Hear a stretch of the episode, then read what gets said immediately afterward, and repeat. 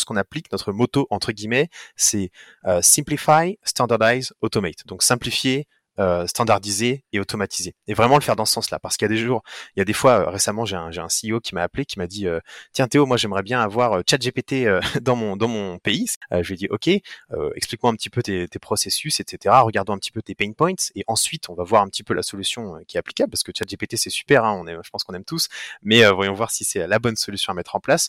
Et en l'occurrence, euh, les process avaient vraiment besoin d'être retravaillés. Il y avait vraiment une, maturité de process euh, qui pouvait euh, vraiment être améliorée. Donc on a décidé d'abord faire des chantiers lean, qui étaient entre guillemets peut-être un petit peu moins sexy, on va dire, de base, mais, mais qui étaient vraiment plus pertinents avant de commencer à automatiser parce que ça n'avait vraiment pas forcément de sens. Bonjour à tous, moi c'est Bertrand Ruiz, le CEO d'ERSAS, l'outil de gouvernance projet qui révolutionne la façon dont les directions peuvent prendre des décisions éclairées. Et je vous souhaite la bienvenue sur le podcast CIO Révolution dans cette saison dédiée à l'agilité dans l'entreprise en 2023, en partenariat avec Valiantis, qui est partenaire Atlassian spécialisé Agile Scale, nous allons creuser à fond cette thématique. Une entreprise qui est agile, ça veut dire quoi? Quel est le niveau d'investissement nécessaire du DG Comment mettre en place une démarche agile dans une ETI Dans une collectivité? Comment gérer les budgets quand on fait de l'agile? Quel est le principal bénéfice à ce type de démarche? Dans un contexte de crise à répétition, il est important de questionner notre capacité à nous organiser. C'est cela que nous avons voulu faire avec cette saison. Bonne écoute à tous. Bonjour à tous, je suis ravi aujourd'hui d'être avec vous tous et notamment avec Théo Patrick Delunch qui est le Lean RPA Manager pour Sodexo BRS. Salut Théo. Salut Bertrand. Content d'être là. Bon, on est euh, super content parce que du coup là on est sur un, sur un, positionnement un peu différent. quand on a préparé le, podcast, euh, c'était super intéressant parce que c'est vraiment euh, assez euh, pas c'est pas le côté novateur mais le positionnement intéressant dans le compte sur la façon dont on fait rentrer euh, l'agilité d'une certaine manière. Mais est-ce que tu peux nous expliquer en, quelques en, quelques mots voilà qui t'es qu'est-ce que qu'est-ce que tu fais dans Sodexo et un peu le positionnement de ton entité? Ok, ok, ok, d'accord. Euh, d'abord, c'est important de comprendre que Sodexo, alors souvent, euh, Sodexo, il y a, y a, deux grandes entités, on va dire. Euh, il y a Sodexo On-Site Services, OSS, entre guillemets les cantines, hein, les gens connaissent ça sous la, sous la forme de cantine. et il y a Sodexo BRS, donc les tickets restaurants, entre guillemets. et moi, je fais partie donc cette deuxième entité, qui est, qui est plus petite et, et qui a un, chiffre d'affaires un petit peu différent, mais un, business peut-être un peu plus avec un peu plus de marge. donc, je fais partie de cette entité. mon poste, c'est Lean et RPA Manager et je fais partie de ce qu'on appelle un, un centre d'excellence euh, ou un competence center aussi, on, l'appelle de deux manières. Je détaillerai peut-être un petit peu euh, après euh, ce que c'est concrètement, mais aujourd'hui on déploie donc tout ce qui va être des méthodologies lean pour venir simplifier les choses avec évidemment une petite sauce agile là-dessus et également du RPA donc de l'automatisation une fois qu'on a simplifié un petit peu les choses. Ok. Et tu parles de, de, de centre d'excellence. Si tu peux aussi expliquer ce que ça veut dire pour pour Sodexo BRS. Bien sûr. Alors un centre d'excellence, euh, c'est comme une sorte de, on voit ça un petit peu comme une sorte de start-up euh, dans le milieu de l'entreprise. C'est-à-dire que on va être une entité on va venir concentrer euh, des compétences, en l'occurrence ici l'automatisation et le lean, et on va venir, nos clients entre guillemets, c'est donc toutes les entités internes. Donc ça peut être un pays, ça peut être un département RH, ça peut être un département finance. Aujourd'hui, nous, on est relié entre guillemets à la finance, mais on n'a pas de limite en termes de, scope. Euh, ça peut être du service client également. Et on va venir délivrer nos services, c'est-à-dire qu'ils ont un besoin, euh, ils vont lever entre guillemets un flag et nous dire, euh, cher ami, nous on a un problème, on a, on a trop de charges de travail, nos résultats opérationnels, nos, nos, KPI sont en train de chuter, et on va venir voir un petit peu faire un diagnostic, émettre des recommandations et venir les accompagner sur tout ce qui est euh, la mise en place de, différentes actions euh, pour venir améliorer leurs résultats opérationnels. Donc à la même manière qu'une société externe, sauf qu'on est en interne, donc il y a un, côté beaucoup plus euh, simple entre guillemets en termes de relations et aussi en termes d'alignement des, objectifs. Ok. Et du coup, pourquoi, pourquoi le, le, et après on finira sur cette partie-là, mais pourquoi avoir mélangé Lean et RPA, parce que tu aurais pu être un centre d'expérience, excellence Lean ou RPA, et là c'est les deux. C'est quoi le, la raison C'est ouais, c'est une très bonne question, je pense. Et c'est quelque chose qui, euh, qui est assez nouveau, j'ai l'impression. Euh, il y a une tendance qui démarre. Euh, j'étais récemment dans une conférence et je vois qu'il y a d'autres entreprises qui commencent à le faire. En fait, la logique derrière tout ça, c'est simplement que nous, ce qu'on applique, notre moto, entre guillemets, c'est simplify, standardize, automate. Donc simplifier, euh, standardiser et automatiser. Et vraiment le faire dans ce sens-là. Parce qu'il y a des jours, il y a des fois, euh, récemment, j'ai un, un CEO qui m'a appelé, qui m'a dit euh, Tiens Théo, moi j'aimerais bien avoir ChatGPT dans, mon, dans mon pays. C'était un pays de l'Europe de l'Est. je lui ai dit Ok, explique-moi un petit peu tes, tes, processus, etc. Regardons un petit peu tes pain points. Et ensuite, on va voir un petit peu la solution qui est applicable. Parce que ChatGPT, c'est super, hein, on est, je pense qu'on aime tous. Mais voyons voir si c'est la bonne solution à mettre en place. Et en l'occurrence, les process avaient vraiment besoin d'être retravaillés. Il y avait vraiment une, une maturité de process qui pouvait vraiment être améliorée. Donc on a décidé d'abord faire des chantiers lean, qui étaient entre guillemets peut-être un petit peu moins sexy, on va dire, de base, mais, mais qui étaient vraiment plus pertinents avant de commencer à automatiser parce que ça n'avait vraiment pas forcément de sens. Voilà. Ok. Donc c'est la logique. du coup, du coup, c'est ce lien-là de dire en fait, toi tu le RPA, ça reste l'automatisation euh, d'une certaine forme, mais de l'automatisation. Et du coup, si tu mets pas la simplification au début, tu allais faire de l'automatisation de trucs super complexes euh, qui. Exactement, exactement. Et donc ça peut euh, parfois coûter cher à automatiser pour des résultats qui sont pas du tout pertinents. venir automatiser un processus qui est pas efficace, c'est juste du, du, gaspillage en fait. Hein. Donc et des fois, voilà, simplifier un petit peu les choses, standardiser un petit peu les choses. Je pense qu'on a tous à l'esprit des différents process, hein, que ce soit dans, dans, notre vie de travail, que ce soit avec voilà différentes offices administratifs, etc où c'est très complexe, pas forcément pour grand chose, et euh, peut-être parfois un petit peu de simplification avant, avant de mettre des systèmes un peu fancy, euh, ça peut être pertinent. Et, et du coup, tu vois, le, le lean, c'est, c'est un mot et un concept qui est bien connu dans l'industrie. Euh, c'est pas forcément quelque chose qui est connu dans les services ou autres. Hein.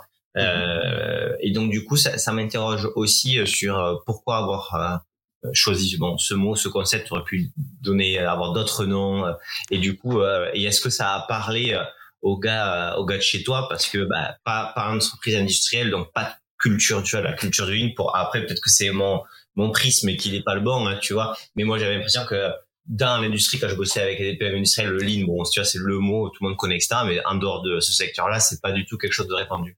Exact, exact. Alors moi j'ai un background, je, je viens également euh, de l'industrie, donc oui, je, je, partage totalement euh, ton point de vue. C'est quelque chose euh, qui n'était pas connu chez Sodexo. Euh, je dis qui était parce qu'aujourd'hui on a monté ce qu'on appelle une, une ligne académie, donc c'est-à-dire qu'on vient former en fait les différents collaborateurs, comme de plus en plus d'entreprises le font, pour leur expliquer un petit peu les bases, qu'est-ce qu'un gaspillage, voilà vraiment dans, les grandes grandes lignes de ligne. Hein, je rentre pas trop dans le détail, mais concrètement on a décidé de garder ce nom parce que c'est vraiment pertinent, notamment parce que le lean est peu connu dans le service. Il y a beaucoup de process de services qui sont pas forcément très efficaces. Euh, donc il y a un petit peu cette logique-là où c'est venir. Euh, il y a beaucoup de gens qui de base vont venir nous dire euh, ah oui le lean c'est quelque chose qui marche dans l'industrie, on sait que ça marche chez Peugeot, chez machin, chez etc.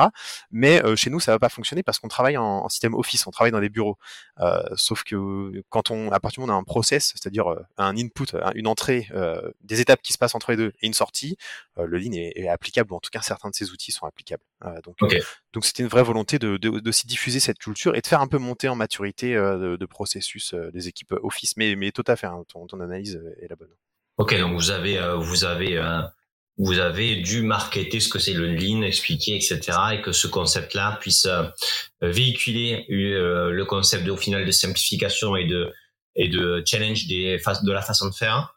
dans une optique ensuite parce qu'il y a quand même une promesse à la fin d'automatiser certaines choses. C'est ça, ça, ça, reste l'envie. L'envie initiale reste euh, de pas avoir à refaire certaines choses hein, parce qu'on peut automatiser. Tu le, tu le, tu le vends bien parce que tu dis, euh, tu dis bon, on va d'abord le simplifier, on l'automatise après. Ok. Exactement, exactement. Si je peux donner un, petit exemple concret tout bête hein, de ce que veut aussi dire euh, le lean, c'est-à-dire qu'on avait un, processus où, si vous voulez, quand lorsque quelqu'un vient payer avec une carte entre guillemets Sodexo à un terminal de paiement, hein, comme vous feriez chez n'importe quelle grande surface, il se peut que la carte soit rejetée et dans ce cas-là, l'application va venir, l'application de Sodexo va venir proposer d'identifier quel a été l'incident. Et au départ, donc, et derrière, ça veut dire tout un process euh, en termes de service client, venir traiter ces incidents, analyser ce qui s'est passé, etc. Euh, et, et, donc, on voulait l'automatiser parce que c'était des tâches assez répétitives avant de l'automatiser. Euh, et donc, on a commencé à faire une analyse, mais le client entrait des commentaires en free text, c'est-à-dire en texte libre. Ce qui, pour l'automatisation, euh, c'est compliqué. Ça voulait dire analyser du langage, ça voulait dire comprendre ce que le client a voulu dire. Théo, c'est toi qui n'avais pas trouvé la solution. c'est ça, c'est ça. Et on n'a pas encore ChatGPT. voilà. Et, mais du coup, ou alors on pouvait mettre un ChatGPT, mais un ChatGPT, euh, c'est pas, euh, c'est pas 2 euros, entre guillemets. Donc, donc voilà. donc, ce qu'on s'est dit, c'est que, et donc là, l'avantage, si j'avais eu un esprit uniquement automatisation, j'aurais, voilà, pensé ChatGPT, etc. Mais lorsqu'on a vu ça, on s'est dit, mais pourquoi est-ce qu'on ferait pas, euh, déjà sur vos incidents, il y a cinq grandes catégories qui reviennent 80% du temps, pourquoi est-ce qu'on ferait pas une drop-down list, en fait, directement intégrée dans l'application? Comme ça, derrière, pour automatiser, c'est beaucoup plus simple. On a cinq scénarios euh, et un sixième scénario qui serait entre guillemets scénario autre, et c'est beaucoup plus simple. Là, je rentre un peu dans le détail, mais c'est pour expliquer un petit peu cette synergie vraiment entre le lean, l'esprit standardisé, simplifier un processus, et ensuite comment ça va venir booster vraiment sous stéroïde notre automatisation, ou en tout cas la rendre beaucoup moins chère, en fait, dans ce cas-là. Donc du coup, toi, tu fais cette promesse-là à l'ensemble du groupe, hein, euh, de ta branche, et, euh, et donc du coup, bah, les gens viennent euh, te demander à toi euh, quand ils ont des enjeux d'automatisation, tu leur réponds pas de soucis, mais on va regarder déjà comment fonctionner. Et j'imagine que pour lancer la dynamique, euh, c'est un peu plus compliqué que ça parce que bah, qui paye, combien tu payes. en fait, je vais passer par un externe parce que j'ai un prestat super cool dans mon pays avec qui je travaille depuis longtemps, qui m'a dit qu'il pouvait faire pareil, etc. Donc toutes les problématiques d'internet externe qui sont pas que du tout liées à à ton use case à toi, mais globalement. Et du coup, t'as dû, t'as dû toi euh, créer euh, créer là-dessus. Avant d'aller savoir comment tu as craqué le truc, on a quand même une frontière entre euh, là le lean et l'agilité. Euh, voilà, les puristes diront que c'est différent, etc. comment toi tu tu tu conçois ce cet enjeu d'agilité quand tu portes tes missions ou les missions de tes clients internes et, et pourquoi tu, tu considères que c'est agile versus tu aurais pu très bien dire on va du projet quoi? C'est ça. Euh, alors pour moi, c'est une combinaison parce que déjà, euh, il y a le côté aussi euh, où des fois, il y a un petit peu des fois cette tendance à dire l'agilité est la solution à tous nos problèmes. je pense que la, vérité se trouve dans un mix entre tout ce qu'on va dire le waterfall, donc le, projet en cascade, je suis pas sûr du terme en français, mais voilà, les, projets en, waterfall et les projets en agile. Donc la façon dont on va le découler, déjà, l'agilité, comment on va l'utiliser, c'est dès qu'on va venir mettre en place un projet, c'est qu'on va fonctionner énormément par itération. C'est-à-dire que on va construire par exemple un premier business case et très rapidement, on, on va avoir très rapidement un premier business case lorsqu'on va euh, lorsqu'on va faire une analyse, et très rapidement on va venir faire des itérations dessus. On va reprendre des inputs, on va venir pro. C'est vraiment une logique de prototypage en fait. Euh, pareil, lorsqu'on va venir développer une automatisation, on va très rapidement demander euh, l'état actuel des choses, donc le, tout ce qui est les data as is en fait hein, de, de, de, l'état existant. On va très rapidement concevoir une première solution, un premier prototype un petit peu bancal entre guillemets, mais pour rapidement itérer dessus. Et donc on va garder le côté waterfall pour tout ce qui va être les grandes milestones, donc c'est-à-dire analyser un process, ensuite développer, ensuite tester, ensuite mettre en production, etc. Mais on va vraiment garder le côté euh, agile pour tout ce qui va être l'itération au sein de ces étapes, en fait, de ces, de ces grandes, de ces grandes milestones. Euh, en fait, donc c'est là où on va venir essayer de combiner euh, une approche lean, une approche agile avec une approche un peu plus classique waterfall avec des, blocs bien connus et bien planifiés. Du coup, quand même, tu peux, tu peux considérer que comme tu fais du lean dans le sens où tu vas essayer d'améliorer un processus, donc le regarder, itérer, etc. Déjà, c'est un processus agile. C'est ça, de base intrinsèquement, à partir du moment où on essaie d'analyser, de, prototyper, euh, de faire une version 1, une version 2, une version 3, il y a un côté euh, agile naturellement dans la façon de faire. Le, le lean, ça va vraiment très vraiment rarement être du plan, plan, plan, plan, plan, do, check, act. C'est vraiment, il y a vraiment un côté cycle. Pour ceux qui connaissent un petit peu le, tout ce qui est le, PDCA ou la roue de, de, Deming, voilà, il y a vraiment un côté euh, itératif. Euh, donc, euh, donc c'est là où je pense qu'on se rapproche d'une méthodologie agile. Donc du coup, toi, et là, là où ça peut être, ça rajoute une complexité dans la vente de ton service. Euh, ou vente, le mot est pas forcément le bon, mais dans tous les cas où le fait, il y a des gens qui vont qui vont mettre du temps et ou de l'argent pour acheter service de tes équipes, hein, c'est le fait de dire à, un patron, tu ne peux pas lui promettre un livrable de sortie euh, qui est en mode projet final, etc. Puisque en agilité, tu vas être plutôt sur, euh, par exemple, on peut parler de user story ou autre, on s'engage pendant trois mois à bosser sur ces use cases-là et de les simplifier au maximum, mais le rendu final euh, et le périmètre fonctionnel lui est ouvert puisque c'est cette itération-là qui, euh, qui le définit. Ça. Euh, si, sur ce point-là, du coup, maintenant, si on revient sur comment tu as bootstrappé, euh, si je peux appeler ça, lancé euh, avec tes équipes et en interne, euh, le fait que les gens acceptent de payer en interne euh, des choses pour avoir en externe, en, je suis sûr, en se disant qu'ils pourraient avoir moins cher, mieux avec connaissant les gars. Puis bon, faire venir un mec du groupe, voir nos processus et nous dire qu'on bosse mal, franchement, c'est pas sexy. je me fais la mais tu vois, ça peut vraiment être vu comme Bien ça. Sûr, non, c'est ça. Deuxième point en plus, il me promet pas de ROI ou pas de pas d'être sûr et certain parce que sa démarche lean là, elle est un peu fumeuse euh, c'est une itération l'itération moi ce que je veux c'est du résultat et à la fin de l'année on me demande du résultat on me demande pas d'avoir fait mon mieux sur je, je, je pousse à l'extrême et du coup en fait regardez encore une idée du groupe euh, assez euh, original. Sûrement que c'est un cabinet de consulting qui leur a promis ça. Bon, moi, je suis pas fan. Je, je me suis mis le, le, le, négatif du négatif sur tout ça. Ça se trouve, j'espère que t'as pas eu de ce genre de, de remarques. Non, mais... il, y a, il y a des tendances.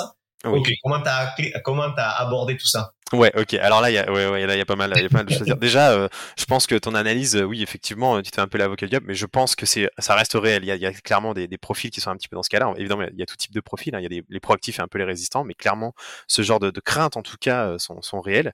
Euh, donc, la façon dont on l'a abordé chez Sodexo, déjà notre modèle, c'est que donc la logique qu'on a eue de base lorsqu'on a commencé à vraiment concevoir notre, euh, notre competence center, c'était de se dire, on est entre guillemets en concurrence avec des fournisseurs externes. Donc, il faut qu'on se considère, il faut qu'on ait un niveau d'exigence envers nous-mêmes, comme si on approchait les pays vraiment en tant que client. Donc, il ne faut pas se dire, ah, c'est de l'interne, donc dans tous les cas, ils vont finir par accepter. Non, il y a vraiment un côté où il faut qu'on soit exigeant envers nous-mêmes. Donc ça, c'était la première démarche. Ensuite, ce qu'on s'est dit, c'est comment est-ce qu'on fait pour, que pour qu'il y ait vraiment un incentive, en fait, pour que les pays aient intérêt à fonctionner avec nous. Donc il faut soit qu'on soit moins cher, soit qu'on soit plus rapide, soit qu'on soit de meilleure qualité, euh, qualité coût délai. Il y a un moment, c'est simple. Ou qu'on soit les trois à la fois, euh, si on est capable de le faire. Euh, donc ici, ce qu'on est venu faire, c'est que dans notre modèle, on vient créer un business case avec un pays. Donc concrètement, euh, si je peux un petit peu faire un, projet type de A à Z, il y a une première phase où on va venir analyser un process. On va regarder euh, est-ce que c'est, quel est le pain point, etc. Vraiment une phase de diagnostic. Donc comme quand on va chez un docteur, on va faire une petite analyse. Et rapidement, euh, ce qu'on va expliquer au sponsor local, donc là, on va discuter avec un CFO, un CIO, voilà. et là, clairement, ce qu'on va lui expliquer, c'est on va venir délivrer un résultat. Donc, on va quand même, même si on est en mode agile, même si on a d'itératif, on va quand même s'engager sur un résultat, c'est-à-dire qu'on va construire un business case avec évidemment euh, une marge d'erreur, donc on va leur annoncer, mais on leur construit un business case avec combien il va falloir mettre sur la table en phase d'implémentation, combien est-ce qu'on estime plus ou moins qu'on va avoir de frais euh, d'OPEX entre guillemets euh, en mode run, donc pour la phase d'implémentation plus du CAPEX bien sûr, et ensuite, donc on va concrètement leur présenter ce graphique-là. Et si jamais ils nous ont expliqué, par exemple, j'ai eu le cas dans certaines entités où ils nous disent, euh, voilà, moi mes volumes vont doubler euh, dans, dans un an, etc. Ben, on va peut-être faire plusieurs scénarios, un scénario pessimiste, un scénario moyen, un scénario optimiste euh, du business case. Et donc là, concrètement, et on a ensuite, on leur montre de manière très transparente tout le détail. C'est-à-dire, si jamais ils veulent rentrer, notamment avec les CFO, ça se passe beaucoup, s'ils veulent rentrer dans le détail des coûts, de combien il faut mettre sur la table, par rapport à quoi, etc on leur, on leur montre. Et là, on leur dit ici niveau de certitude haut, ici niveau de certitude vraiment moyen, parce qu'il y a l'itération, parce qu'on maîtrise pas encore le processus, parce que des fois, voilà, on n'est pas dans l'industrie, donc des fois, il y a des processus qui sont euh, documentés, il y a une documentation qui existe, qui a des fois quelques années, euh, c'est pas toujours parfait, etc. Donc, on sait pas forcément où on met les pieds. Donc on va mettre une forme de, de, marge entre guillemets euh, d'erreur. Euh, mais donc ça, ça va venir les rassurer parce qu'on s'engage quand même. Et là, on leur dit, euh, nous, c'est ce à quoi on s'engage. Alors après, évidemment, ils pourraient dire, mais moi, je pourrais prendre trois étudiants en IT, ils pourraient me faire la même solution. c'est plus cher la, façon dont vous le proposez. Là, ce qu'on va venir leur expliquer, il y a un peu une sorte de logique aussi de, carotte et de bâton. dans le sens où carotte, ce que j'appelle la carotte, c'est vraiment, bah, s'ils marchent avec nous, on s'engage sur des résultats. Euh, mais ensuite, donc c'est le pays qui paye, euh, et nous on va venir leur mettre une recommandation. Donc on a un petit système de feu rouge, feu orange, feu vert. On va venir leur dire, euh, là on conseille pas d'y aller parce que le projet n'a pas de sens, le business case n'est pas encore suffisamment bon, etc. Feu vert, go. Et feu orange, c'est typiquement comme je disais tout à l'heure. on voudrait bien y aller pour faire l'automatisation, mais d'abord faisons un peu de lean, faisons un peu, etc. et dans le cas où ils nous disent, go, on y va, euh, l'argent est mis sur la table, entre guillemets, là, on va vraiment s'engager à quelque chose. Et on, leur, on, leur, on s'engage également sur un système de, de qualité minimale. Donc, on a différents, euh, je ne vais pas forcément entrer trop dans le détail, mais on a différentes templates. Euh, et on a également, par exemple, ce qu'on appelle un, un, code review. Donc, c'est-à-dire que on a des, des, niveaux standards minimum de qualité de code dont nous, on apporte le service de venir revoir le code, etc. ce qui serait pas fait avec un fournisseur extérieur. Et ce qui va permettre d'avoir quand même un niveau de, de qualité, de support, etc minimum qui va permettre de, satisfaire le pays. Donc voilà un petit peu ce qu'on apporte. Ensuite, le bâton, c'est entre guillemets, donc ça c'était pour la carotte. Ce ce qui est le bâton, Là, c'est plus. on va aussi parler de, des pays qui sont passés par des, fournisseurs parfois externes et il y a eu des parfois mauvaises expériences. on s'attendait à ce que 90% du, du process soit automatisé, X savings, etc. Et bah la solution n'était pas forcément adaptée aux besoins. Il y a un petit peu des fois le travers hein, que certaines entreprises ont. Lorsqu'on a un marteau, tout ressemble à un clou. voilà, donc je pense qu'il y, a un petit peu ce travers là. Et voilà, on a des pays qui ont eu des mauvaises expériences par le passé et donc on en parle également, on parle des risques euh, et où nous on apporte une garantie que ça fonctionnera quoi qu'il arrive. Et si ça fonctionne pas du premier coup, on fera une itération. Et si jamais l'itération se prolonge, bah, peut-être que les coûts seront repris en centrale entre guillemets parce que on avait mal scopé quelque chose. parce qu'on garantie, là c'est important, c'est-à-dire que ça c'est quand même un élément clé. donc il y a quand même plusieurs choses dans ce que tu as dit qui tu vois qui sont un peu contradictoire, en même temps, c'est compréhensible. Tu es obligé d'engager un résultat, sinon les gars, ils acceptent pas la démarche ligne. C'est-à-dire, en gros, ce qu'ils te disent un peu, c'est OK, fais comme tu veux tes itérations, mais bon, moi, je veux que tu t'engages sur un résultat. Donc, c'est quand même contradictoire entre agilité et euh, et et, euh, et euh, plutôt cyclant. C'est-à-dire que là, t'es sur t'es sur un engagement de livrable. Euh, sur quelque chose que tu n'as pas encore vraiment bien étudié ou tu sais pas exactement euh, si tu peux l'atteindre. Mais toi, tu as quand même fait une, une pré-étude à tes frais ou pas. ça, c'est autre chose. Hein, sur le fait que tu gères ton risque. Voilà, ça c'est un premier. Et le second point, c'est que ton risque, s'il est plus ou moins élevé, quand il est élevé, euh, et que les mecs ils veulent y aller quand même, et que c'est intéressant que vous décidez d'y aller aussi, tu leur offres une garantie en disant, ben, nous on pense que ce scope financier est suffisant pour faire les itérations qui vont nous amener à avoir ce risque, à avoir ce ROI, enfin ce résultat euh, minimal. Euh, mhm. Et c'est OK. Si on devait pas l'atteindre et que vous êtes engagé, nous, il y a quand même une garantie groupe où on prendra à nos frais euh, le contenu. Donc là, on est plus au final au forfait en disant euh, et, et ça c'est euh, une garantie qui est qui est quand même intéressante et euh, pour le client final. Et rassurante. Et, euh, également, si par exemple, pour donner un exemple très concret, hein, aujourd'hui on, travaille avec une automatisation avec un de nos pays euh, d'Europe. et en fait, la façon dont on a construit le, business case dans ce cas-là, parce qu'on a, beaucoup d'incertitudes. Donc typiquement, on est plus dans une approche un petit peu agile. Là, c'est vraiment vu qu'il n'y a, rien qui a été fait par le passé, c'est compliqué de dire quel niveau d'automatisation entre guillemets des volumes du process on va réussir à atteindre. Donc ce qu'on a construit avec, parce que nos, nos business analysts, donc les personnes qui documentent le process, et nos développeurs, donc ceux qui codent le robot sont euh, externes. Donc on a vraiment cette compétence de construire business case en interne euh, et de garantir le project management en fait en interne. Euh, mais ensuite, tout ce qui est la compétence technique pure, on fait appel à des, sociétés qu'on a certifiées, des partenaires externes. et dans ce cas-là, ce qu'on a demandé à notre partenaire, ce qu'on a, travaillé en collaboration, c'est de faire un système de, de quote en fait, de, de, de devis pour cette automatisation avec des paliers. C'est-à-dire si on atteint moins de 60% du process qui est automatisé, on ne payera que 9000 euros, quelque chose comme ça. Si on atteint entre 60 et 80%, on va payer euh, plus 3000, et si on atteint plus de 80%, on va payer plus 6000 par exemple. Ce qui fait qu'on crée un système d'incentive de notre business à expliquer le maximum possible pour aller chercher le maximum de résultats, mais aussi de notre partenaire externe à maximiser les résultats et ça et du coup on obtient une forme de garantie entre guillemets. Donc on garantit tout, de même, soit on aura une solution médiocre, mais elle sera pas très chère, soit on aura une solution excellente, mais elle sera un petit peu plus chère. Ce qui du coup a une, forme de sens euh, des deux côtés en fait. Donc c'est un petit peu le, genre de technique qu'on va utiliser pour venir un peu construire cette approche intelligente euh, de, de, service en fait.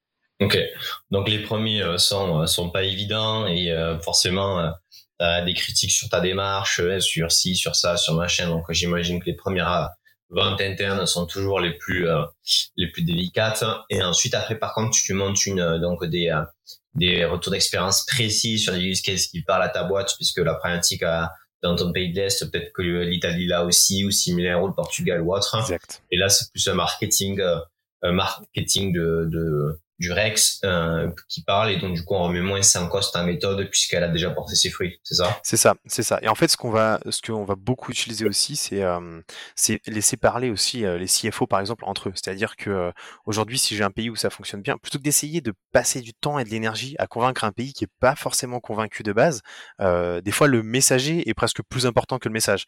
Donc je sais que si mon CFO notamment de la voilà de la Belgique qui est très engagé, qui est vraiment un, un des pays locomotives entre guillemets surtout qui est automatisation. Mais je sais qu'il va discuter avec ses collègues euh, CFO, qui va leur passer un coup de fil euh, et qui va leur dire bah tiens euh, ça ça marche bien, peut-être que tu devrais tenter si tu as les mêmes problématiques que moi, cher CFO de la Bulgarie par exemple. Et donc je, sais que ça ça va être beaucoup plus puissant en termes de messages. Après évidemment en interne on fait voilà quelques podcasts, quelques actions de communication etc pour promouvoir un petit peu tout ça, des newsletters internes. Mais je pense moi je suis assez convaincu que que un client satisfait qui parle de son expérience a clairement un pouvoir assez puissant sur les autres. Et peut-être un, un, aspect qu'on n'a pas forcément trop abordé, parce que là je parle des CFO, il y a mhm. aussi les CIO, euh, qui a un aspect euh, assez important lorsqu'on fait de l'automatisation. Euh, donc évidemment, euh, notre, notre competence center aujourd'hui, il est structuré d'une manière où, si vous voulez, je suis donc, je reporte directement à la finance, hiérarchiquement, je reporte au CFO. Mais j'ai un de mes collègues directs qui est RPA Tech Lead, qui lui a vraiment le côté un, un, très puissant background tech, qui lui reporte à l'IT. Et, et, donc est fonctionnellement rattaché au, CIO de, de, Sodexo Global. Donc, en fait, en compétence center, il a, il a, il a il a une dualité de responsabilité, ça? C'est ça, absolument, absolument. On est entre guillemets, à, chaque fois qu'on se présente, on explique qu'on est euh, qu'on est des, des, twins, en fait, des jumeaux, euh, où je suis le côté entre guillemets business du cerveau et il est le côté euh, IT du cerveau. Voilà, c'est un peu cerveau droit, cerveau gauche, mais mais concrètement, c'est un petit peu ça. Et en fait, ça, selon nous, et c'est là on s'en est rendu compte assez rapidement que sinon ça allait être un bloqueur. En fait, on se rendait compte que lorsqu'on toquait à la porte d'un pays, la finance ou différents départements disaient oui, oui, venez, il y, a du, y a du business case à faire, etc. Mais rapidement, pour obtenir les accès aux data, aux systèmes, etc., tout de suite, l'IT nous disait oulala, là là, vous venez faire du shadow IT chez moi, je suis pas sûr que je sois très chaud pour faire ça. Enfin, je parle un peu familièrement, mais voilà un petit peu hein, concrètement ce qu'on entendait. T'inquiète, tu parles pas familièrement, promis. c'est cool. ok. Et, euh, Ce qui est intéressant dans cette idée-là, c'est que, en gros, euh, tu te positionnes, donc, euh, je suis business partner sur une thématique de simplification des processus. Euh, avec une promesse d'automatisation, donc de gain de temps, de gain de, de tout ce que tu veux. Mhm. Donc du coup, en fait, en soi, ça, ça peut être vu comme une mission de la DSI. Si on prend le DSI Business Partner, j'ai des business mm manager. Euh, ces gens-là viennent voir les métiers, comprennent leur pain, euh, normalement étudient, euh, étudient bah, ces pains-là, comment on peut les adresser, etc. Aujourd'hui, vous, vous avez sorti de la de l'équipe DSI globale et vous les avez fait une équipe duale à l'extérieur qui reporte au CFO et à la DSI pour adresser cette problématique-là, dans tous les cas sur un scope ligne RPA qui pourrait être c'est pas euh, Lean et euh, Big Data ou Lean. non, mais je veux dire, y a, vous avez quand même segmenté, mais on pourrait très bien imaginer, qu'il y ait euh, différents, euh, différents compétences centers comme les tiens qui sont en fait des déclinaisons technologiques. Euh, où ça soit toujours Lean plus nouvelle technologie, Lean plus techno nouvelle technologie, où il y a les gens comprennent que en fait ils peuvent ils peuvent y appeler. Pourquoi toi, d'après toi, cette façon-là de fonctionner a été faite euh, chez vous ou euh, s'il y a une raison Et est-ce que tu penses que euh, c'est vraiment en opposition avec un fonctionnement interne à la DSI ou pas? Alors ouais, c'est une, une, bonne question. C'est une bonne question. Euh, alors pour rappeler juste un tout petit peu l'historique aussi de BRS, hein, parce que je pense qu'il y a des raisons qui, qui, sont liées à notre historique.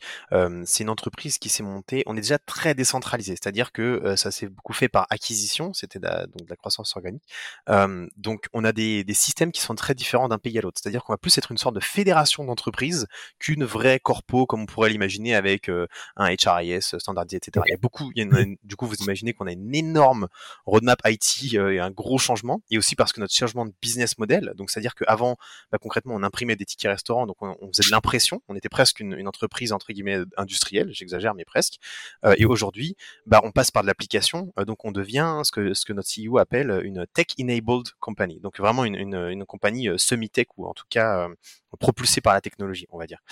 donc il y a vraiment une métamorphose, hein, à la fois du business, des outils et donc de tout ce qui va être dans le background.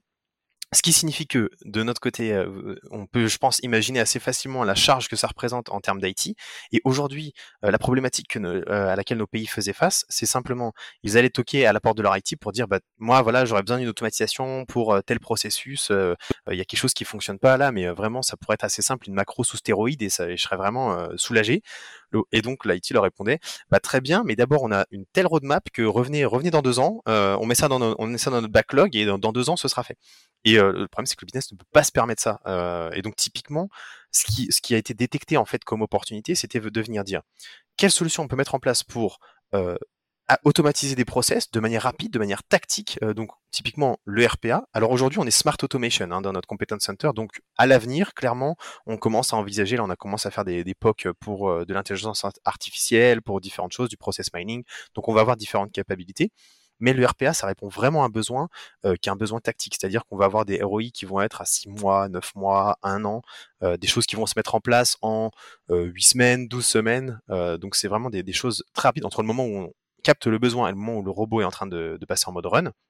Donc il y a vraiment ce côté euh, venir complémenter en fait cette digital factory euh, IT qui va venir produire euh, différentes choses et on va être entre guillemets un nouvel outil de la boîte à outils pour des choses plus tactiques. Par exemple, on sait qu'une application va être abandonnée, un back office va être abandonné d'ici à deux ans typiquement, mais l'équipe a, a, des énormes efforts aujourd'hui. Il y a des tâches qui sont vraiment compliquées en, phase de clôture par exemple. Eh ben, on va mettre un robot, on sait qu'on va le jeter dans deux ans, mais le payback il est à neuf mois. Bah c'est pas grave, on met, on met quand même en place un robot, ça soulage quand même les équipes aujourd'hui, on, on évite d'avoir du turnover dans les équipes, voilà. Donc il y a vraiment un, un aspect très très tactique à ça task, task force euh, opérationnel, hein, plus agile parce que la, la, l'IT groupe, on va dire, a des, euh, a des axes forts où déjà ça consomme énormément de bandes passantes de là-dessus. Exact. Et où euh, ces gens-là sont déjà dédiés à 100%. On pourrait vous voir comme une squad euh, beaucoup plus agile, etc. là-dedans, mais du coup, au final, vous n'auriez pas le même quotidien que toutes les autres squads qui sont orientées sur la mise en place de nouveaux outils forts, architecture, etc. Et il y a le côté euh, comme il y a plein de, de tactiques à mettre en place euh, là-dessus, il y a quand même une, une, euh, un process plus important financier. Euh, parce que ben, le gros projet de changement de RP, oui, bien sûr, il a été étudié en avance de phase, etc. Là, on vient vous voir, c'est beaucoup plus rapide, donc tu as besoin d'avoir cette dimension financière beaucoup plus agile pour valider ou pas euh, si ça vaut le coup de le faire. Exactement, exactement, tu as, très bien compris. Donc c'est aussi pour ça qu'on insiste sur le fait de, délivrer des résultats rapides et de s'engager quand même à quelque chose, même si on n'a pas toujours un niveau de certitude incroyable, parce que euh, on répond à un vrai besoin, à une, vraie problématique. Et comme tu le dis, euh, on a également des projets de... Donc ça c'est pour ce qui se fait aujourd'hui, donc c'est très tactique et c'est très euh, un robot par pays, etc., ce, genre d'approche, donc très local. Donc il y a un côté aussi, il faut, faut établir une relation de confiance hein, avec, avec les personnes avec qui on parle, donc, donc débugger un petit peu les situations, rencontrer le CIO local également, voilà mais derrière, il y a tout un, côté où demain, il y aura un nouvel ERP. Donc, on promet, entre guillemets, aux équipes un nouvel ERP dans 2, 3, 4, 5, 6 ans. mais qu'est-ce qu'on leur, qu'est-ce qu'on leur donne entre temps Et donc, il y a un côté où, des fois, en interne, on me dit oui, mais votre robot, là, c'est une solution, c'est du quick fix, c'est du temporaire, c'est mettre un pansement sur une plaie ouverte, etc certes, mais ça. la plaie peut durer longtemps. exactement, exactement. Donc, euh, donc il y a quand même un côté très pertinent. Et demain, lorsque l'on aura un ERP euh, globalisé, standardisé, etc., un corps modèle euh, en place, et eh ben on aura peut-être un robot qui traite tous les pays à la fois. Donc, qui vient compléter cet ERP, mais qui du coup traitera tous les pays à la fois. Donc, donc on va scale up en fait à long terme. Ok, très clair. Et euh, non, super clair. Combien en termes de, de nombre de tu vois, dans ton équipe, hein, tech, euh, tech lean, enfin, tu vois comment elle se décompose, tech lean, euh, ouais, bien sûr. finance, et, euh, et vous faites combien, si on appelle ça de projets, ou au-delà de projets par, par client, par an, et, et en moyenne, c'est combien de temps? Ok. Euh, alors pour donner quelques chiffres, euh, aujourd'hui donc déjà on travaille sur euh, 31 pays, si je ne dis pas de bêtises. Donc il y a 31 pays chez BRS. Sur les 31, on en a environ 50% qui sont déjà engagés, euh, c'est-à-dire qu'on soit une automatisation ou plus, ou en tout cas on est en sérieuse discussion pour en mettre une en place où il y a un développement en cours. On est à peu près à 50% de ratio, simplement aussi parce qu'il y a des pays, je pense notamment à la région Asie-Pacifique, où parfois le RPA, bah, c'est pas forcément la solution qu'on va venir mettre en place de par les coûts, etc. Il y a des logiques qui font que, que voilà, c'est pas forcément pertinent. Mais voilà, concrètement, 50% des pays. en termes de nombre dans l'équipe, donc il y a moi, donc mon jumeau IT, comme je disais tout à l'heure, le tech lead, et notre programme manager, en fait, qui, qui, est, qui, est, notre sponsor et qui permet de, de, construire un petit peu tout ça et ensuite, on va faire appel à une myriade d'entreprises partenaires. la façon dont c'est constitué, je pense que ça peut être intéressant pour, les auditeurs. on a en fait des développeurs, on a des, entreprises partenaires par région. Donc, c'est-à-dire qu'on va en avoir une dans l'Europe, une dans la TAM et éventuellement une en Asie dans le futur. Ça, c'est dans l'idéal. Dans la pratique, vu qu'on est encore jeune, parce qu'on est live que depuis six mois, donc l'idée du, du, Competence Center est apparue il y a un an, mais on est vraiment officiellement live que depuis six mois. Euh, donc l'idée, c'était d'en avoir un par région. Ça, c'était c'est le to be. Mais aujourd'hui, on veut quand même encore tester le marché. Il y a encore, par exemple, des, des, providers de services qui viennent et qui proposent des tarifs complètement euh, vraiment euh, cassés, donc c'est-à-dire à 50% euh, moins cher que, que, la concurrence. Donc, on va venir les tester sur une automatisation pour voir si c'est un, un, un, partenaire avec lequel on veut travailler à l'avenir, pour voir si la qualité est au rendez-vous, etc. donc, on est encore un petit peu dans cette phase-là. Mais à terme, on voudrait en avoir un par région, euh, ce qui représente, j'aurais pas le chiffre, le nombre de développeurs euh, total, mais ça va, pour, oui, ça fait une équipe de développeurs à peu près par, euh, par région. Ok. Et, ouais. Et, au niveau du Lean, qui c'est qui s'en occupe sur le côté responsable Lean? Alors Lean, donc on a euh, également un Lean manager en fait par région. Euh, donc là, on va avoir une personne, euh, une collègue à moi directement et moi-même euh, en Europe et l'équivalent au côté LATAM et le côté Asie pour l'instant, il y a, moins de, demandes de, ce côté-là également. et ensuite, on va également, s'il y a un besoin particulier, donc par exemple, on avait détecté un besoin sur une de nos entités européennes où il y avait vraiment un besoin de, mettre en place une, une culture une sorte de culture de la performance, on va dire, avec des targets, etc. Donc ce qu'on appelle les OKR, euh, Objective Key Results. Et donc là, on a fait appel à une consultante euh, externe pour venir nous soutenir. Donc quand on a des thématiques très particulières, on peut appeler euh, un black belt ou un consultant lean ou un expert value stream mapping par exemple pour venir compléter nos compétences. Ou si jamais on est, on est, on devient le bottleneck entre guillemets, on devient le, le goulot nous-mêmes. Donc on fait appel à, des consultants externes pour venir en renfort en fonction de la demande, évidemment. Donc ça, ça nous permet d'avoir une forme d'ajustement s'il y a des grosses phases de demande donc voilà un petit peu pour ça. Et tu m'avais demandé également le nombre d'automatisations. Aujourd'hui, on a une vingtaine d'automatisations déployées à travers Sodexo BRS. et le rythme de croisière, on va augmenter au moins avec quatre automatisations par an. Ça, c'est notre estimation basse et probablement plus haut. Mais là, voilà, c'est encore en train de se mettre en place. Notre plan à trois ans est encore en train de se construire. Donc, donc c'est un petit peu tôt encore pour, pour en parler. Ok. Et euh, par pays, là, pour l'instant, sur les six mois, vous avez fait un seul projet là-dessus. Et est-ce que du coup, sur ceux avec qui tu as commencé, euh, le, il y a, enfin, tu au tout début et globalement, qui c'est le plus mature, tu vois, tu vois qu'en fait, est-ce que c'est une, c'est une démarche qu'ils veulent généraliser avec vous? Euh, Est-ce que c'est pas tout à fait comme ça? Parce qu'ils disent ok, on a compris comment vous faites, on va réinternaliser chez nous. Tu ce côté-là, tu euh, tu fais les choses après comme quand même tu es dans une logique interne, tu, tu formes les gens aussi à une façon de faire. Euh, il pourrait y avoir l'IT en interne local qui se dit, bah, en fait, au final, quand même, je préfère moi le réinternaliser. Parce que bon, Théo qui vient voir euh, tous nos, nos process qui sont pétés, euh, franchement, ça la fout mal. Ce qu'est ce, ce comportement-là. Ouais, y a, y a, alors il y a un petit peu ça, mais en fait moi euh, ça me va très bien entre guillemets. Ce que je veux dire par là, c'est que mon objectif euh, demain, si jamais je devais gérer euh, les pro tous les projets d'automatisation dans tous les pays de Sodexo, il y a un moment où je pense que voilà, je vais exploser en vol. Donc il y a, y a un côté vraiment où mon objectif c'est d'apprendre à pêcher. Je viens pas pour donner du poisson. Alors évidemment le premier projet que je fais avec un pays, en général je vais les, vraiment les prendre par la main. Donc c'est vraiment on va le faire ensemble. Mais en général je demande à avoir un profil type project manager, PMO avec moi qui, et on va venir co-lead entre guillemets euh, le projet. Donc c'est comme si cette personne était un peu en, work shadowing, hein, en, observation. mais évidemment, elle va contribuer parce qu'elle a les contacts en interne dans le pays. Elle va savoir à qui, à qui toquer euh, dans l'IT, chez qui toquer. Elle va savoir euh, à qui demander pour le business dans la finance, par exemple et donc, et cette personne, je vais essayer de la former au maximum, euh, lui passer un maximum de compétences, lui expliquer les templates, euh, la mettre en relation donc avec les développeurs externes, donc construire toute cette relation, etc. Euh, et ensuite, mon objectif, c'est que le pays se débrouille. J'ai le cas aujourd'hui dans une entité notamment en Europe où le pays est quasiment en full autonomie. donc, on a simplement un point de 30 minutes par semaine où je suis les sujets. Il y a une update assez rapide, tac, tac, tac. Je participe également à leur call weekly avec le fournisseur externe, donc pour faire le point sur l'avancement du développement de telle chose, du test de telle opportunité. Euh, mais maintenant, cette entité fonctionne de manière quasi autonome, 80% euh, autonome, je dirais. Et ça, c'est véritablement mon, objectif, parce que ça veut dire qu'à long terme, euh, j'ai un modèle entre guillemets hybride. Je suis ni centralisé avec vraiment quelque chose où on veut absolument avoir une tour, l'œil de Sauron entre guillemets qui va venir tout contrôler, etc. mais pas non plus Ouais, c'est sûr que comme ça, t'es vendeur après, tu vois. Tu changes voilà. de je, je, mon mission principale, c'était les deux euros. Tu sais qu'en fait, au final, c'est intéressant ce que tu viens de dire là, parce que c'est dans les organisations, les, les PMO, parce que tu parles, tu, mm. as, vu, tu cherches un, un, binôme local à, mettre, à faire monter en compétences, etc. Le, le PMO euh, tour de contrôle, c'est ça, en fait, dans plein mm-hmm. d'entreprises. Le mec, en gros, la, la personne, euh, cherche à collecter les données pour faire un reporting euh, et un frontal avec les boss. Donc tu vois, bon, il, a, il gère les, les problèmes mais aussi le, le, le positif.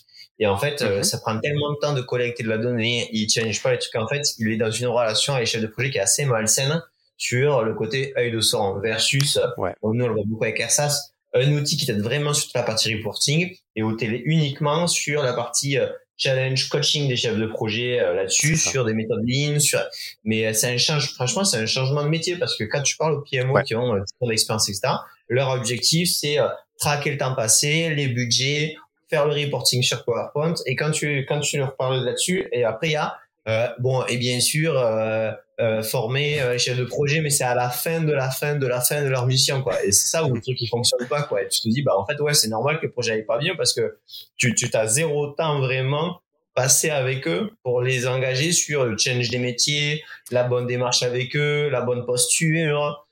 c'est quand même pour moi, c'est ce que c'est vraiment ce truc-là de ce qu'il faut sortir de, du rôle du PMO, quoi. C'est ça, c'est ça. Et, et, et, pour moi, si tu veux, euh, où est-ce que un, un, où est-ce que j'apporte entre guillemets de la valeur? Ma valeur, elle est pas dans le tracking justement. Pour moi, ça, ça doit être fait via des outils qui me permettent de rapidement avoir une visu, hein, comme, tu disais, et qui me permettent de d'être serein entre guillemets avec l'état d'avancée des projets. Mais derrière, là où j'apporte vraiment de la valeur et là où un PMO apporte de la valeur, c'est comme tu dis, dans le coaching, dans la montée en compétences, etc. Pour moi, c'est là où, où, vraiment on a besoin d'un cerveau humain. Alors que pour euh, donner un reporting, la deadline elle est verte ou elle est rouge. Je veux dire, ça, c'est peut-être juste un outil euh, qui peut être suffisant et et, de maintenir à jour et que l'outil soit efficace. Mais ça, euh, je pense qu'il y a des dizaines d'outils aujourd'hui euh, qui permettent de, le faire de manière relativement efficace. Il suffit de trouver le sien. voilà. Donc non, non, pour moi, je suis totalement en phase avec ça et c'est vraiment mon objectif euh, à long terme. L'idéal entre guillemets, c'est qu'un pays n'ait plus besoin du competence center, qui reste entre guillemets dans nos guidelines, dans le sens où il applique notre méthodologie, il reporte les business cases de la même manière as les nouvelles bonnes pratiques, tu vas benchmarker des fournisseurs de dingue, des expertises Exactement. Tu as besoin d'avoir une compétence groupe pour avoir aussi euh, l'argent et le temps d'investir dans les évolutions, les bonnes pratiques dans la que veille. tu peux redescendre dans les euh, dans les entités euh, par pays là-dessus. Mais là, là, la base, elle est là. Et peut-être qu'après, tu fais des séminaires une fois tous les six mois ou un an avec tous les PMO locaux autres sur euh, les bonnes pratiques, euh, la façon dont on pourrait s'améliorer, travailler, les échanges entre pays, etc. Et là, Exactement. Exactement. Et, et, ce que j'aime bien en fait aussi dans cette euh, dans cette démarche, c'est qu'il y a vraiment un côté où où entre guillemets, je vais venir apporter une méthodologie corps entre guillemets, un, un modèle, mais mhm. ensuite les pays de par leur expérience locale pratiques, pragmatiques et opérationnelles vont venir me dire mais attends Théo là votre modèle il est pas mal mais en fait nous dans la réalité ça fonctionne pas si bien. Est-ce qu'on pourrait pas le changer? Et donc il y a vraiment ce, ce, flux qui commence à se mettre en place euh, où euh, j'ai des retours d'expérience et je me dis mais attendez non on va on va construire une version 2 de notre modèle en fait. Je me rends compte qu'il y a des choses qu'on pourrait vraiment faire plus efficacement.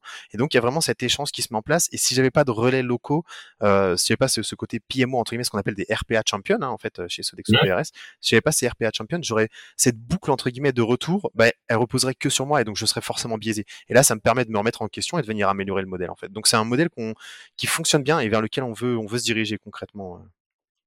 Très clair. Et euh, toi aujourd'hui, dans ta RPA manager, tu as parlé de PMO en mode binôme, c'est la même personne ou c'est une autre personne?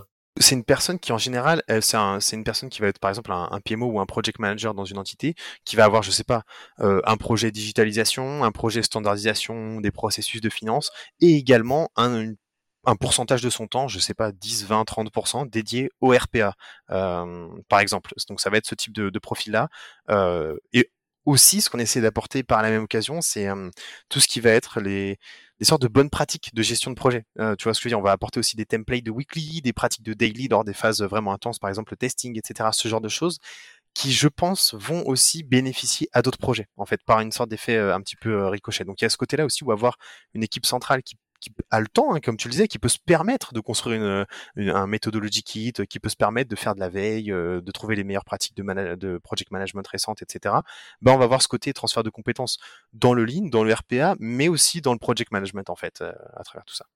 Ok, très clair. Et du coup, lui, euh, après, il est, il est embarqué dans ton collectif global et, et tu l'embarques juste pour être sûr de comprendre sous quel sous quel titre C'est juste pour être sûr, est-ce que c'est RPA manager parce qu'il a la compétence tech ou est-ce que c'est le tech lead de l'EN Alors nous c'est plus RPA manager. Ouais, dans ce cas-là, ok, ok, je comprends, je comprends la question. Donc dans ce cas-là, c'est plus RPA manager euh, parce que dans les, les, profils tech, c'est quand même euh, c'est une compétence qui peut être plus peut-être complexe à acquérir. C'est pas, ça parle pas forcément à tous les profils. Euh, et donc en général, après on a des profils qui ont une certaine appétence. Hein. J'ai des exemples de pays où ils sont très curieux euh, côté tech et donc dans ce cas-là ils, ils apprennent quelques compétences. Euh, mais le côté tech, ça va vraiment plus être la discussion avec l'IT. Donc moi je vais être énormément en discussion avec cette personne-là, donc notre RPA champion, et mon collègue euh, qui est RPA tech lead, mon jumeau euh, IT entre guillemets, lui va beaucoup être en contact avec un point, euh, ce qu'on appelle un SPOC, Single Point of Contact, dans, dans l'IT local en fait, hein, tout simplement. Euh, et également avec le RPA Champion euh, par, par rebond, bien sûr. Ok, trop cool. Bah écoute, super intéressant euh, Théo. Je pense qu'on a fait un bon tour. Est-ce qu'il y a un point particulier sur lequel tu aimerais qu'on qu'on revienne ou que, au contraire un nouveau point qu'on n'aurait pas abordé? Euh, ah peut-être un, point euh, qui, est, parfois euh, laissé de côté, mais que je trouve assez pertinent, c'est que bah, l'automatisation et, tout ça, ça peut être fun entre guillemets. je vais juste donner quelques exemples. On a par exemple un de nos robots en Belgique. ce qu'on fait lorsque les gens construisent un robot, on leur donne en fait des, des Microsoft Forms où ils vont venir voter pour quel nom va-t-on donner au robot. Et donc l'équipe projet, les, les, gens du business, etc., les gens qui ont expliqué le process, toute l'équipe qui a contribué va venir donner des noms et ensuite on va les laisser voter. chacun va avoir des choix multiples sur chaque nom qu'il préfère. Et par exemple, notre robot en Belgique s'appelle euh, IPA, euh, donc euh, voilà, pas très surprenant de la part de nos, de nos amis belges, donc comme la bière. Et par exemple, en France, on a un duo de robots qui sont Carlos et Carlita. Voilà, ce genre de petites choses, c'est bête, mais ça va aussi un petit peu permettre de rayonner facilement. Ça va permettre de rendre les projets un peu plus fun. Et il y a vraiment une dynamique entre guillemets d'énergie positive à, à insuffler là-dedans. Et je dirais toujours penser à, à, entre guillemets, l'avantage de ce genre de projet, c'est que c'est des projets à cycle court. Et donc, les équipes vont venir investir du temps, mais ne vont pas s'essouffler. Elles vont être récompensées rapidement. Donc, il y a un vrai côté euh, satisfaction de l'équipe, je pense. Euh, enfin, mes collègues le confirmeraient mieux que moi. Mais, euh, voilà, je pense que, je pense que c'est important. Cycle court, pas s'essouffler. Donc là, c'est le côté aussi agilité. J'ai, j'arrive à délivrer de la valeur en continu, même si c'est pas la valeur finale qu'on aurait espéré. C'est en, en, continu, je vois ce que j'y gagne. Et en, on évite d'être euh, parce qu'on fait les choses c'est enfin tu vois être pro ok être fun aussi dans cet ordre là c'est important. Euh, et, euh, et ça permet de, de créer euh, des choses cool sympas ok. Mais c'est vrai que c'est ta raison sur le côté kiff c'est c'est c'est c'est une c'est un oubli stratégique tu vois. C'est ça c'est ça. Et c'est essentiel hein, pour garder pour continuer à alimenter la machine en fait hein, faut du carburant donc donc voilà c'est c'est essentiel Ouais, puis les gens, je pense que dans leur vraie vie, ils aiment. Euh, tu on aime tous euh, déconner, euh, avoir un peu de fun. c'est ça. c'est juste qu'il faut d'abord être pro, mais après, quand tu peux l'être, c'est top. C'est ça, super. ça. C'était super intéressant. Merci pour tout. les gens, s'ils veulent te échanger avec toi, soit sur des grands comptes comme les tiens, sur la mise en place de ce type de, de compétences center ou sur les enjeux de ligne d'RPA, ils sont, ils sont, tout le monde est, tu vois, ils peuvent te contacter sur LinkedIn et, et en fonction. Bien sûr, bien sûr. Top, cool. Ça peut toujours euh, être intéressant. Tu vois, il y a des auditeurs qui ah, j'ai écouté cet épisode-là, il est génial. Tu mets contact eux, tu viens du podcast. Normalement, ils sont gentils. Donc, euh, bon, super. Mais écoutez, n'hésitez pas à contacter Théo et encore, euh, merci à tous. Merci, merci à tous. Merci Bertrand pour l'invitation. Bon, mais j'espère que vous avez adoré ce podcast comme nous. C'est super intéressant de pouvoir poser toutes ces questions et, et vraiment aller au fond des choses. Pour aller encore plus loin, on lance un cycle de live euh, un vendredi sur deux, euh, du coup entre 13h et 14h, entre 11h et midi. Donc pour vous euh, inscrire, bah, soit vous suivez sur LinkedIn où vous verrez les événements passer, soit vous allez sur ersas.io et vous aurez tous les événements qui vont sortir. Donc n'hésitez pas, dans ces lives, vous pouvez poser vos questions et, intervenir directement avec, avec le speaker. Et en attendant, bah, bien sûr, n'hésitez pas à partager le podcast sur LinkedIn et à le noter sur Apple Podcast ou sur Spotify. Merci à tous.